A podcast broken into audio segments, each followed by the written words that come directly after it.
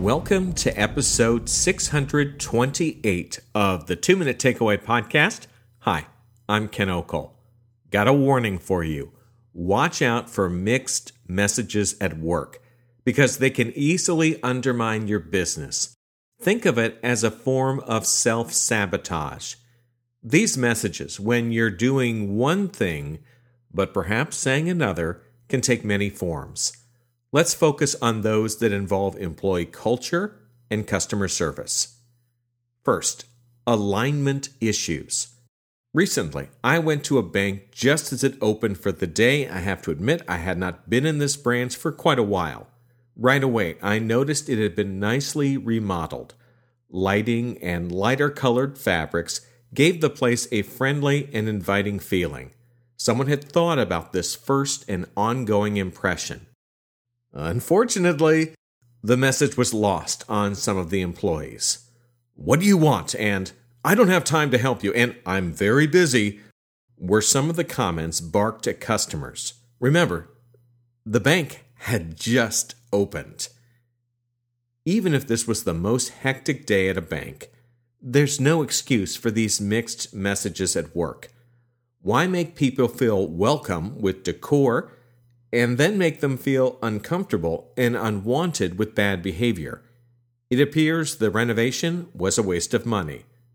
Employees need to understand their behavior must match the organizational branding and decide whether hectic days gives them the right to abandon those values. Next, team culture.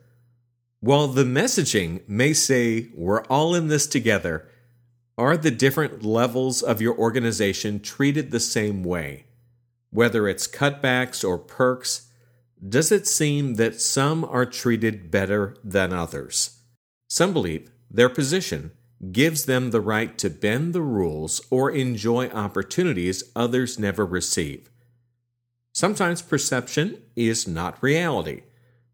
For instance, an executive may work late for weeks but it goes unnoticed because few see it. But if that same employee leaves work a half hour early one time, they may be perceived as receiving favorable treatment.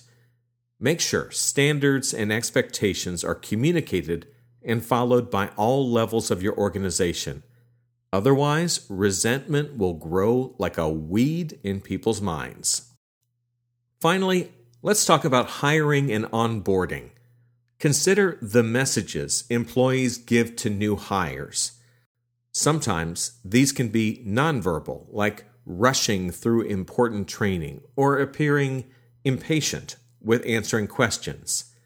These issues may be rooted in people not believing training is part of their job, or they're not given time to focus on the task as they try to deal with an unreasonable workload.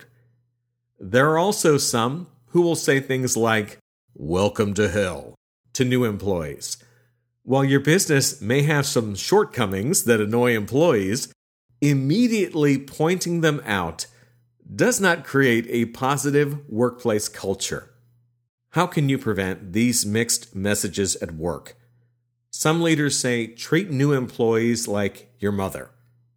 Others take a more direct approach and say treat new employees like your job depends on them. This behavior can also work in customer service. A new employee welcome needs to be a welcome, and it must be embraced by all.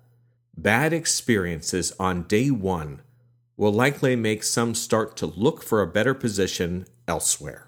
Want to find out if I am taller on stage? If so, then go to my website, kenokel.com. While there, you can read some of my articles, you can watch some clips of me on stage, and you can sign up for my three part course. It's free. That's all about improving your performance on the job. Thanks so much for listening. Hope you're enjoying this series. Subscribe if you want to hear more. I'm Ken Okel. Take care.